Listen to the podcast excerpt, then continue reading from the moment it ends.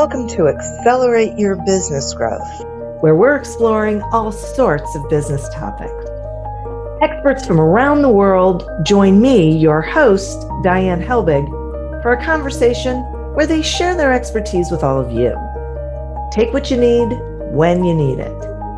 Featured on Inc.com, Forbes, and MSNBC's Your Business, this podcast is recognized as one of the best podcasts for small business sales, leadership, social media, and more. When it comes to business, Accelerate Your Business Growth has got it covered. And now on with the show.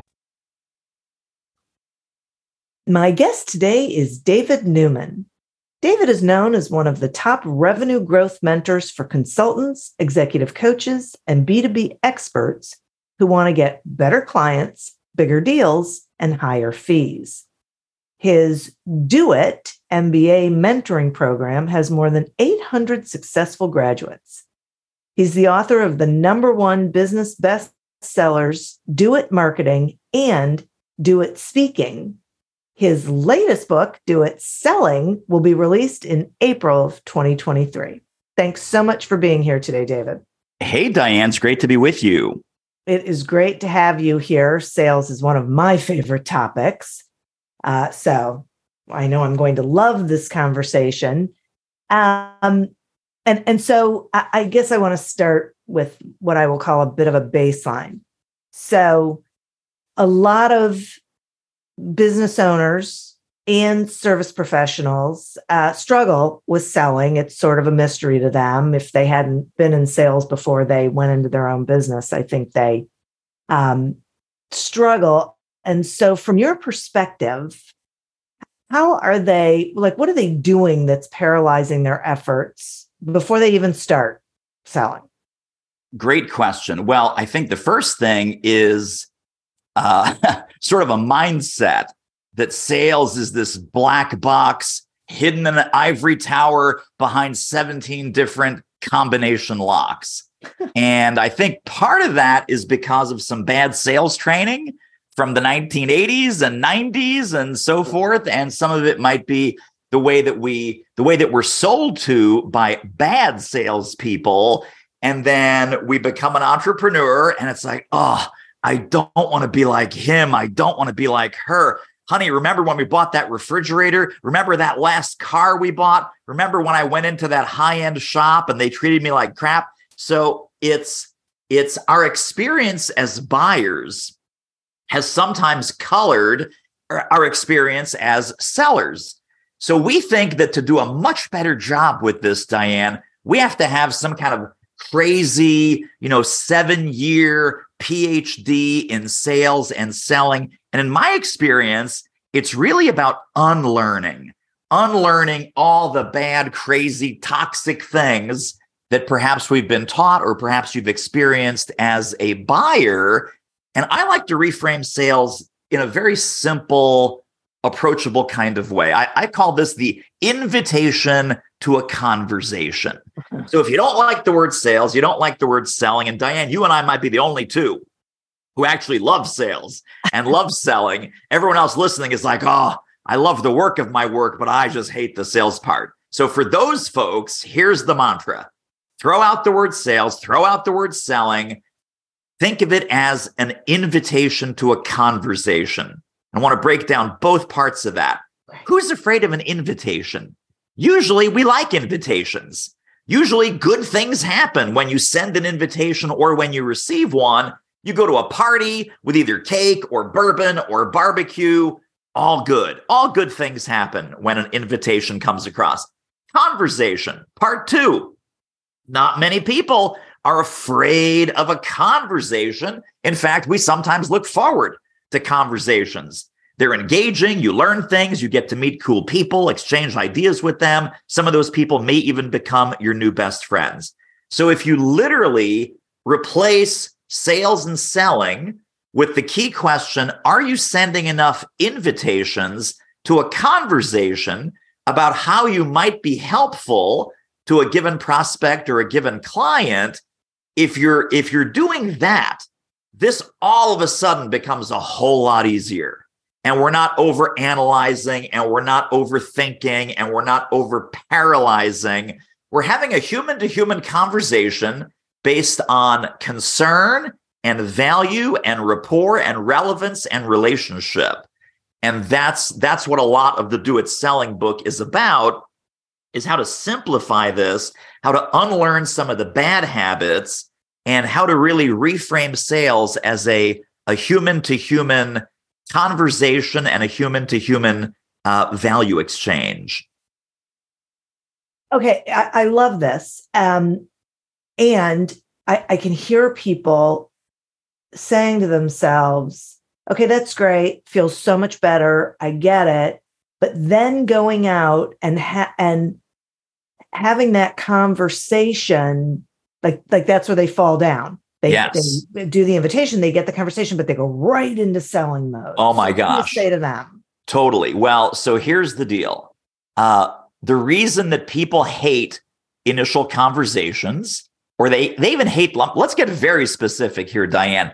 They hate the first ten seconds of the initial conversation yeah. because they're like, "What do I say? What do I pitch? What do I what do I need to convey to this person in the yeah. first 10 seconds that's going to make them want to buy? Yeah. And the actual opposite of that is what needs to happen. So an early early sales mentor of mine gave me the following aha insight. He said, "David, you know, a prospect who is listening is not a prospect." Mm-hmm. Sat there and I had to think about that for a second. A prospect who's listening is not a pro. Oh, oh, so a prospect who's talking is a prospect. He says, Yeah, exactly right. So our job is not to present, and this whole concept of a sales presentation is mm-hmm. totally broken, totally crazy, totally outdated, especially for people who are selling uh, selling something fairly simple. I mean, if, if you're selling space shuttle components, maybe you need a presentation. Most of us are not selling components for the space shuttle or mm-hmm. nuclear power plants or anything else. Uh, we're selling something fairly simple to understand compared to that. So you will always be judged. Here's another little pain relief reminder you will always be judged far more on the questions that you ask than on the statements that you make. So, what does that mean? That means that we need to become masters of curiosity. And if you want, there's no better way to take the attention off yourself, which causes all this crazy sales pressure, and you're in the hot seat and you're in the spotlight and they're judging you. Nothing takes the pressure off that than asking questions. The person who's asking the questions is actually in control of that interview. And I even have, I have a section in the Do It Selling book that's about auditioning your prospects. So it's not about showing up hat in hand, vendor mindset, peddler mindset. I hope they like me. I hope they accept me. I hope that this is something that I can close. We're actually on the other side of this equation. So we are auditioning our clients as much or maybe even more so than they're auditioning us. And that is a question based process. And it's really digging in right away and going much deeper, much sooner in a sales conversation to what's important to them. What are the outcomes they're trying to achieve? What are the problems they're trying to solve? What are the heartaches, headaches, pains, problems, challenges, gaps that they're experiencing? What are their goals, hopes, dreams, aspirations, and outcomes that they would really like to get?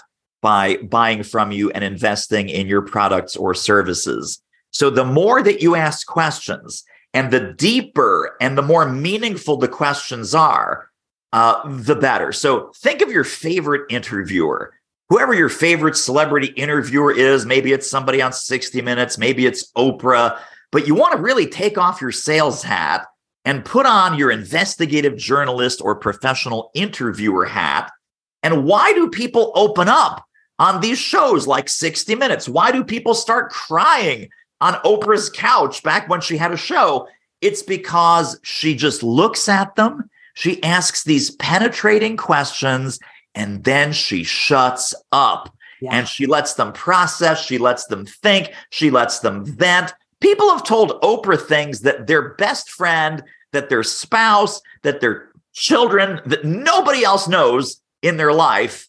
But Oprah, who was a total stranger until five minutes until they walk out on the set, Oprah was a total stranger until she asked that critical question in the right way, using the right words with the right come from.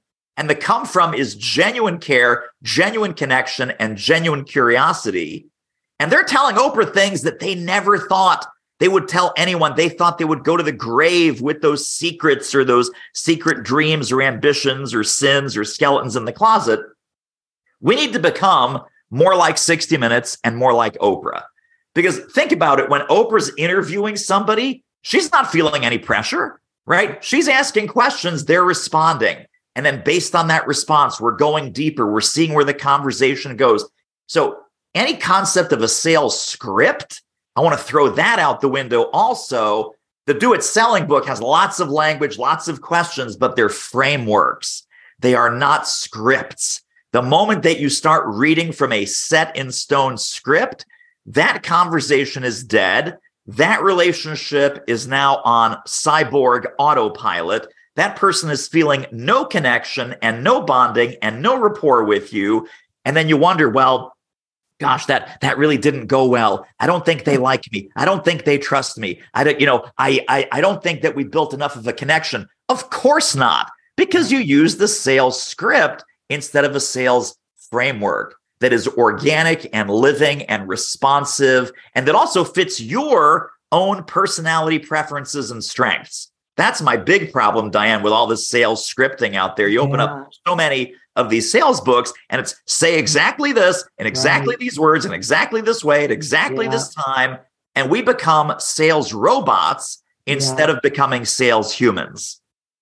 Oh, for sure. I mean, that that's what I always say is um, there's things you have to do in sales, but how you do them is really based on who you are and who your prospects are and what you're comfortable with. That's what you're going to do best. Yes. So, right. So, and most people are comfortable with having conversations, asking questions, listening to the answers, taking the focus off of themselves and putting them onto someone else. So, yeah. Yeah. For sure. So, talk to us about charging higher fees. How, how does you know what's that all about? How does someone get into that mindset? Oh my gosh. Okay. we could do a whole show just on this. I know you have a ton of insights on, this as well. Um, we, we, need to like go out and have, you know, have a bourbon, have a coffee and, and just, you know, rant about this for a few hours.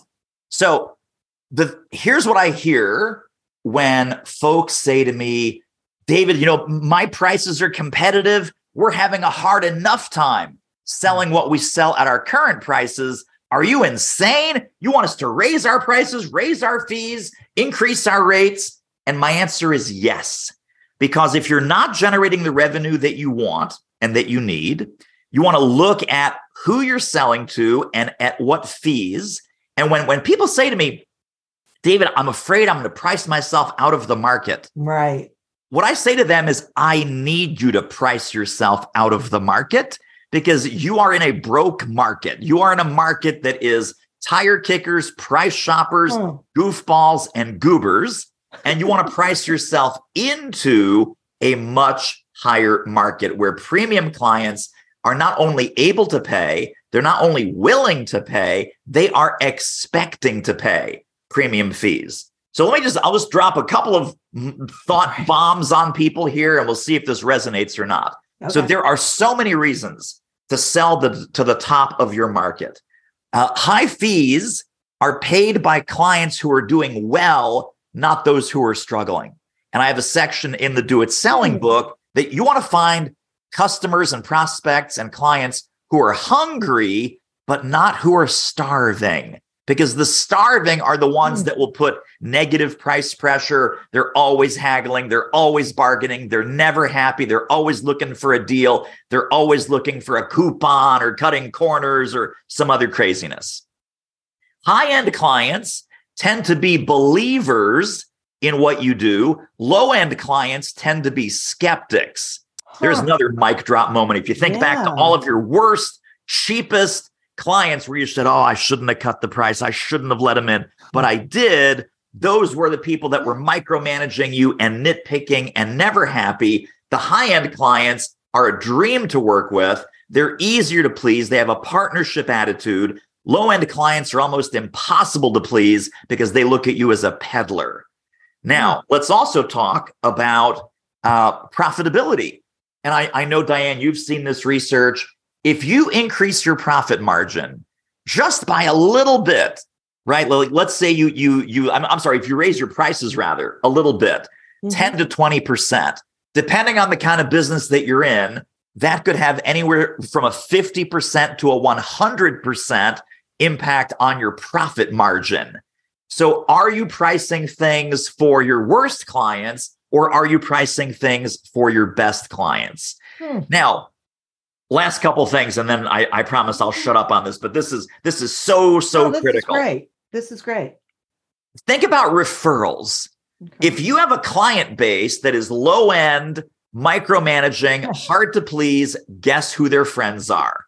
So if you're attracting referrals to goofballs oh. or ah. people who don't see the value of what you offer, like attracts like. Yeah. And it's very possible that your current clients and customers simply don't travel in the right circles. The moment that you upgrade your first handful of clients, that's going to have a multiplier effect because you're also going to upgrade the quality and quantity of your referrals. Hmm. High end clients expect great work which is always what we want to do. And that's energizing and engaging. And it's fun for you and for your team to rise to that challenge. The problem is low end clients expect perfect work, perfect. Even though they have no idea what they want, they change their mind constantly based on whims. They're a moving target of conflicted priorities. You know, it's like mean girl syndrome. One day they're nice to you, the next day they pass you in the hallway without even saying hi. And it's demoralizing and exhausting and depressing for you, not to mention your team if you have a team, and to put up with these micromanaging neurotic control freaks known as low end clients. So, my advice to you, my friends, price yourself out of the broke market and start pricing yourself into the awesome client, serious market where they're able to pay, they're willing to pay, and they're expecting to pay premium fees. That is such a great framework. I love that.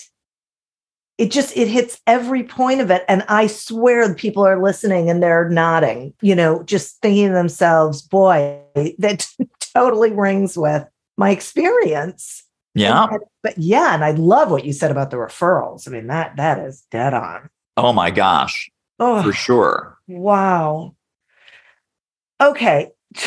got another hot button for you, and it's emails and getting prospects to open them, pay attention. Sure. Yeah, you've got you've got an ingenious way to make sure they don't ignore prospects aren't ignoring emails. So so I think that the key here, and and some business owners are willing to do this, and some are not.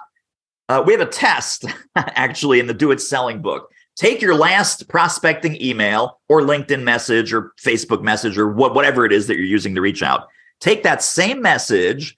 If you can copy and paste that to your next five prospects, that is an F. That's a failure. Nice. You need to tailor and customize each of your outreach messages and email in particular so that these people have the answer mm. to three things and again, it's so helpful, Diane, I think, to take yourself out of entrepreneur and salesperson mode and reframe yourself as a prospect because all of us are both prospects yeah. and salespeople. When you get a generic message, LinkedIn, email, postcard, whatever it might be, yeah. you're asking yourself three questions Why am I getting this?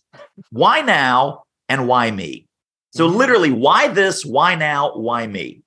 If I do 15 minutes of research on your website or go to your social media, or I'm looking at the trade and industry publications that you're in, and I find an item about you or your company or an industry trend or a challenge, I'm, I'm going to be able to send an email that is completely personalized to that particular prospect. So the example that I like to give, because I'm kind of in, in this kind of book mode here with the new book, let's say someone comes to my website, sees me on LinkedIn, and they send me the following message. The subject line is David about your new book.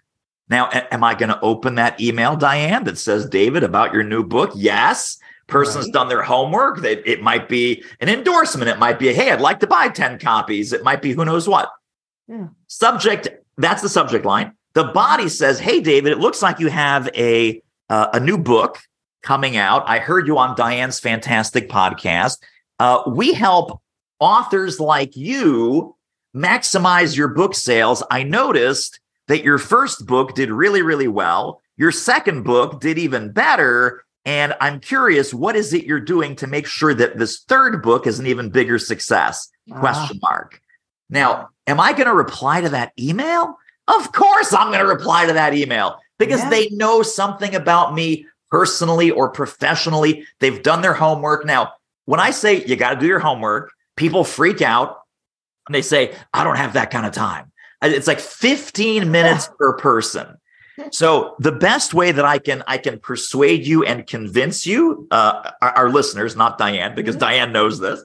Uh, I'm re- reminded of a TV detective show, and they're doing a stakeout. And when they're doing a stakeout, right, they're listening in on all this person's calls, they're tracking their whereabouts, where they're going, they're, they're who they're meeting with. They, they've bugged the phones, they've installed little video cameras in the apartment. At, at some point, they lose track of their prime suspect. And he goes and he meets with someone, and they have no idea who it is. So their lieutenant, when they come back to the station, their lieutenant says, What? You lost him? You were supposed to be following this guy 24 7. I want to know every place he goes. I want to know every person he meets with. I want to know every conversation that he has. I want to see every email that he's sending or receiving. I want to know how he likes his eggs. And that was the punchline is that if you know your prospects to the point where you know how they like their eggs and you can send an initial email or message that is a direct hit on why this, why me, why now. So go back to my email about the person says, Hey, David, I, I want to make sure that your book, uh, your third book is as big a success as your first two. Why me? Well, because I wrote the book and the guy found my website. Why this? Because this is something that's probably one of my top priorities. Why now? Because the book is coming out right now. Right. Three months ago, this would not have been a relevant message. Three months from now, this would not have been a relevant message because he missed the boat. So, thinking about what can I look for? What are the DNA markers of when people really need our product or our service the most? And how can I scan the horizon and intelligently find prospects that are in that exact situation right now? And you do that with a combination of newsjacking and looking for trigger events or just going to their website and looking at their, if it's a public company, download the annual report. If it's not a public company, go to their media page, go to their press release page, set Google alerts. But you need to know how they like their eggs. And when you do initial outreach that way, 75% of people will respond. When you do cold batch and blast, copy and paste email, less than 5% of people respond. Are you tired of seeing your teen or young adult struggle on a path that clearly isn't the right fit? Is your teenager confused about which direction to take after high school? The future of work is changing rapidly, and our kids need to know all of the options available after high school so they're empowered to make the choice that is best for them. In each episode, we explore the latest trends that are shaping the opportunities of today and tomorrow. I'm your host, Betsy Jewell, and this is the High School Hamster Wheel Podcast. How much do you understand the future of finance? I'm Jim Marous, a top 10 banking influencer and host of the podcast Banking Transformed, where we dive deeply into the rapidly evolving world of banking and financial technology. Join me as I interview industry experts, thought leaders, and innovators as they unravel the latest banking trends, disruptions, and game changing technologies reshaping the world of finance. Redefine your understanding of the banking ecosystem. Subscribe now to Banking Transformed, available wherever you get your podcast and now available on YouTube. so uh, I so with you, and I thought of something while you were talking, and that is what I didn't hear you say was these salespeople, small business owners, um, should be spending their time figuring out how they can convince the prospect that the prospect needs their product or service. Is that a question? Well, you know, no, not really. I mean, it's leading to a question, I guess, which is because um, you know, I'm sure you don't believe in convincing either. Exactly. Um, That's where I was great. going. It's like, wait a minute, Diane, we're not know, right? and we're yeah. not in the convincing and persuading business because we're not. And this is this is another thing, right? We're and here's where convincing and and persuading comes from. Okay. Number one, we want to be liked. Number two, we want to sound smart. Mm. Those two things will kill your sales results faster than anything else. When you're in uh, convincing and, and persuading and chasing mode, and your number one priority is I need them to like me. Number two, I need to show them how smart I am. Uh, and this is another big myth, right? We call it the no like trust factor. They have to like you. Uh, they don't actually have to like you at all. They do have to trust you, however. Mm-hmm. And there is the best way to build trust is with relevance. And that's why you have to do the research, right? The research and the relevance is going to take your initial outreach from cold to warm, in some cases, hot, because you've done your homework and you know exactly what are the trigger uh, mm-hmm. events, what are the inflection points, what are the critical situations. And, and by inflection points, that could be either good or bad, right? Hiring, firing, merger, ac- acquisition, upsizing, downsizing, open up new markets, announce a new product, new CEO, VP just got promoted, all of these trigger events you can find on LinkedIn, you can find with Google searches. Sometimes you can find it right smack on their website. It's right under your nose. So, one thing that I really hate, and I, rail against this also in the Do It Selling book, is lazy sellers. Mm. Oh my goodness, do 15 minutes of work. If I'm if I'm in a position where I could give you thousands or potentially tens of thousands of dollars, aren't you going to do 15 minutes of research yeah. about who I am and where I'm coming from and what I might need and what industry I'm in and what pressures and forces are working on me and what opportunities and what strategic initiatives I might have. If you do that, you will literally increase your initial contact rate by a factor of five or, or, or 10. I mean, right now, if, if you're getting nothing because we're sending totally generic batch and blast yeah. messages that are so easy to ignore, yeah. uh, you know, here's the other thing. And think of yourself as a prospect again, take off the seller hat, put on the buyer hat when someone demonstrates just a little bit of effort, that they've done some homework, they know who you are, they know a little bit about your company or about your situation, just out of respect, don't you want to respond to that person going, well, at least this person did their homework? Now, you might not even take the meeting with them, but you might at least reply to the email saying, no thanks, we're mm-hmm. good, really appreciate the outreach. Uh, so many messages go directly into delete, delete, delete, delete because there's no relevance and there's no respect and there's no relationship because there was no research. Those are all re words, Diane. Re, re, re. Relevance, relationship, respect, right? That's what's going to get you the reply. Yeah. Oh, God, it's so great. And the other thing that I'm hearing, which I, I think bears pointing out, just in case people, I can't imagine they didn't hear it, but is that you can't assume that just because a company or a person looks like your ideal client, that that means they are. And, and, you know, that they absolutely need or want what it is that you have to sell. Absolutely right. Absolutely mm-hmm. right. Uh, mm-hmm. and, and this this whole tentative you know, it's it's and when I say tentative, it's from a place of certainty.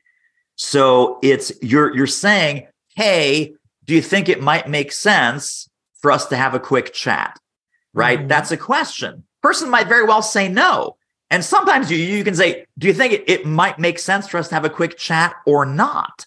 And when you say or not, and you leave room for the no, that takes all the pressure off and they will respect you more and they are actually more likely to say yes when you present the not right? Hey, David, do you think it may make sense for us to have a 15 minute chat or not?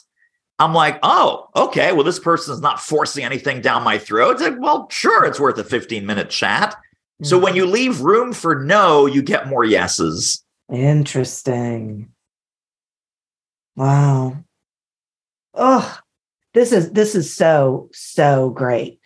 Um, it, it I I mean I knew I was going to love this conversation. Um, so talk to me about when well how do i want to ask this question um responses so you meet with a prospect you have the conversation you go through all of this and they say um you know let me get back to you or not right now you know later whatever it is um is there something that we're doing wrong i mean there's so many questions so many ways i could ask this question and there's so many answers too. I know, right? So, okay, but just take it and and do whatever with it because I, I know it'll be gold. Totally, totally, totally. So this is about you know sales obj- and it's funny. Some people have mentioned this to me. There is not a lot of information on sales objections in my book. And there's a very specific reason for that that I mentioned in the preface that first of all, there's a lot of other great books on sales objections. You don't need a 17th one. But if you do the sales process the way that I recommend in the Do It Selling book, there is a tremendous chance that prospects will close themselves and that you will ah. not get objections because you've handled the objections along the way, along the way. So let's talk about and also here's the other thing, Diane, and I think you're you're uh, you're obviously teach this and preach this also. When we lose a sale at the end, it's like, oh, I'm a terrible closer. I really can't close. Diane, I I, I need some help with closing. You actually don't need help with closing. You you need help with the opening and the middle because yeah. you, you never lose it at the end. There was something that you said or didn't mm-hmm. say, asked or didn't ask early on or in the middle and there was some landmine under the surface that was a gotcha.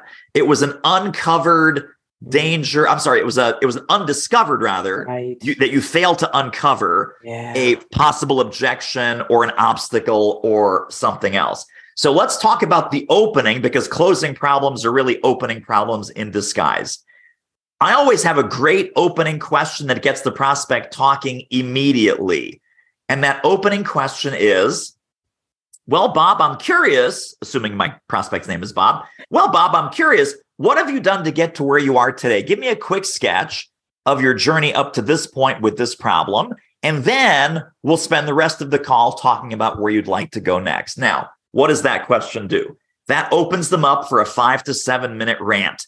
They're going to tell you what's right. They're going to tell you what's wrong. They're going to tell you what makes them upset. They're going to tell you their pet peeves. They're going to tell you what they've tried. All of that is fantastic. So we're going to get initial data dump on the table. The second question, which will also prevent objections and, and make for more closing at the end. Bob, that sounds great. We're going to dig into that in a moment. Before we start, do you mind if I treat you like a fee paid client?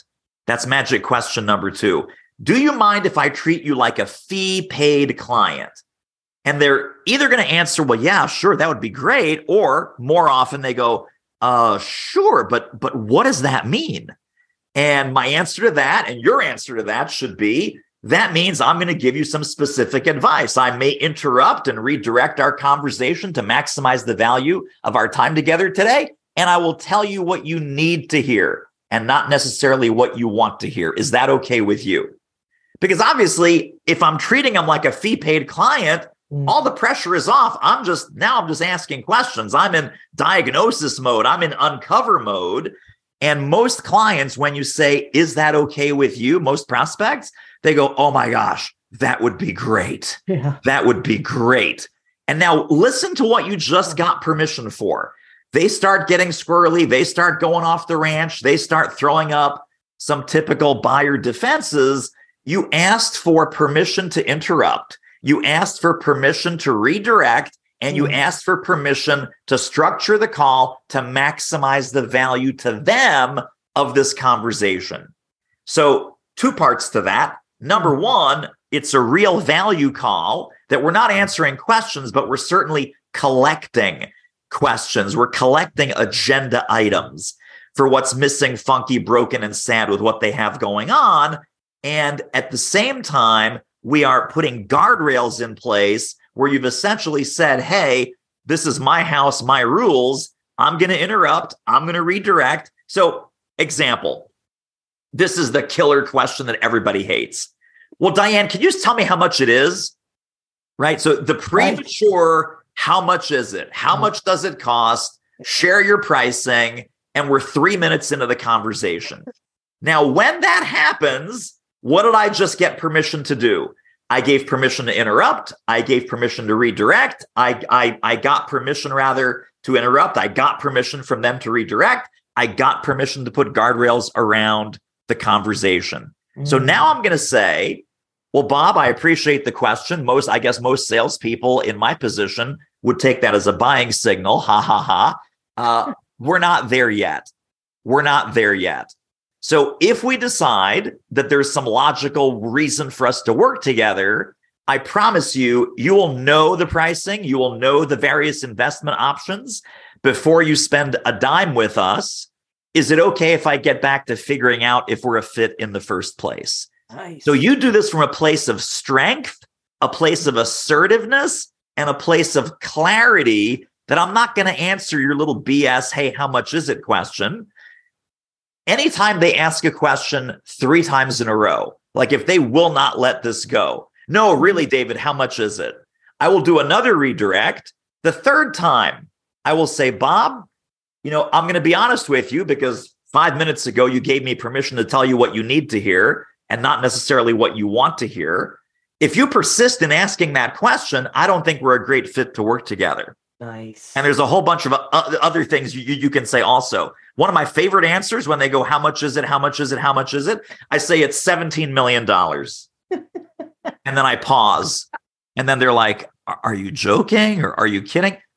I then say, Until and unless I know more about what problem you're trying to solve or what outcome you're trying to reach, and whether or not you know we can help you small medium large or supersize once I find out more, uh, I'm sure that price will come down. I'm sure that price will come down.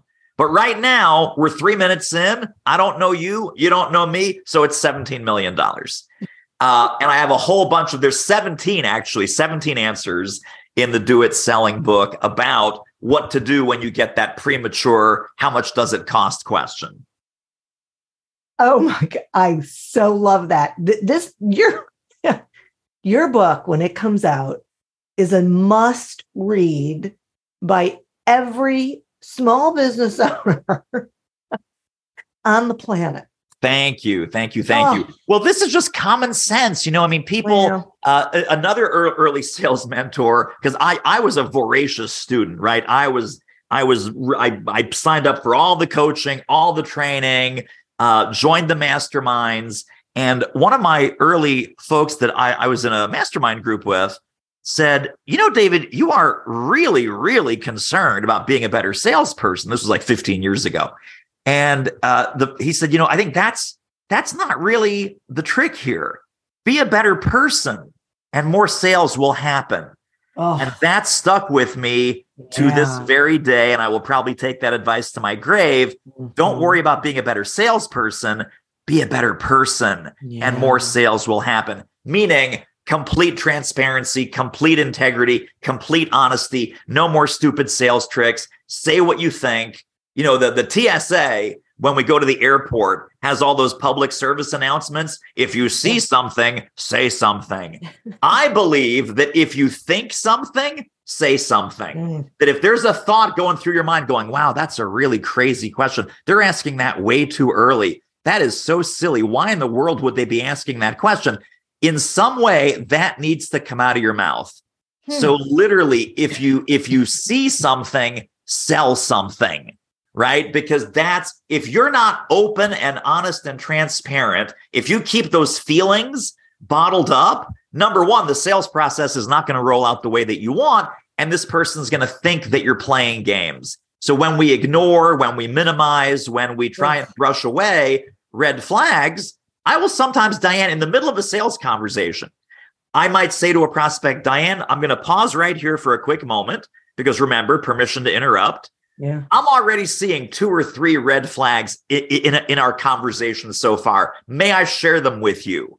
Person goes, Oh, okay. So remember early on, you asked me about price, and it sounds like you're going to make this decision based on price. That's red flag number one.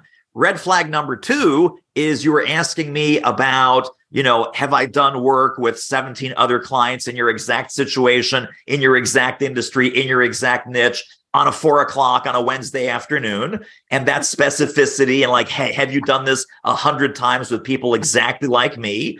Uh, I don't think you'll find anyone that has done this a mm-hmm. hundred times with people exactly like you. So that's an unrealistic expectation. And then thing number three, whatever thing number three is. And then I will pause. And if they don't jump in with a response right away, what I would say is, Diane, I'm curious, what's your response to those three red flags? And you will be amazed when you're completely open, completely honest, and completely transparent. You're having a real conversation with prospects, not a tippy toe around the hot buttons. I hope they like me and I hope I sound smart, but you're being real with them. So many more sales will happen. And if they don't happen, you will stop wasting your time and you will disqualify the bad fit clients much, much sooner. Yeah. And there are bad fits, which is part of what you're talking about that I'm hoping people are hearing that, that, that you get the opportunity when you do it this way to say, um, this just isn't right for me. Right. right. This, yeah. Which is huge. Really big. Uh, mm-hmm. One of my favorite quotes. Uh, it's don't be afraid of the right prospect saying no be afraid of the wrong prospect saying yes. Oh, that's great. No kidding. Oh, wow. Oh my God. I th- see. Thank you so much. I I have loved this conversation, and I, I have learned uh, so many great things that I know the listeners have as well. So thank you so much for spending this time and tell the listeners how they can find you, how they'll be able to get the book, you know, all the good Sure, stuff. absolutely.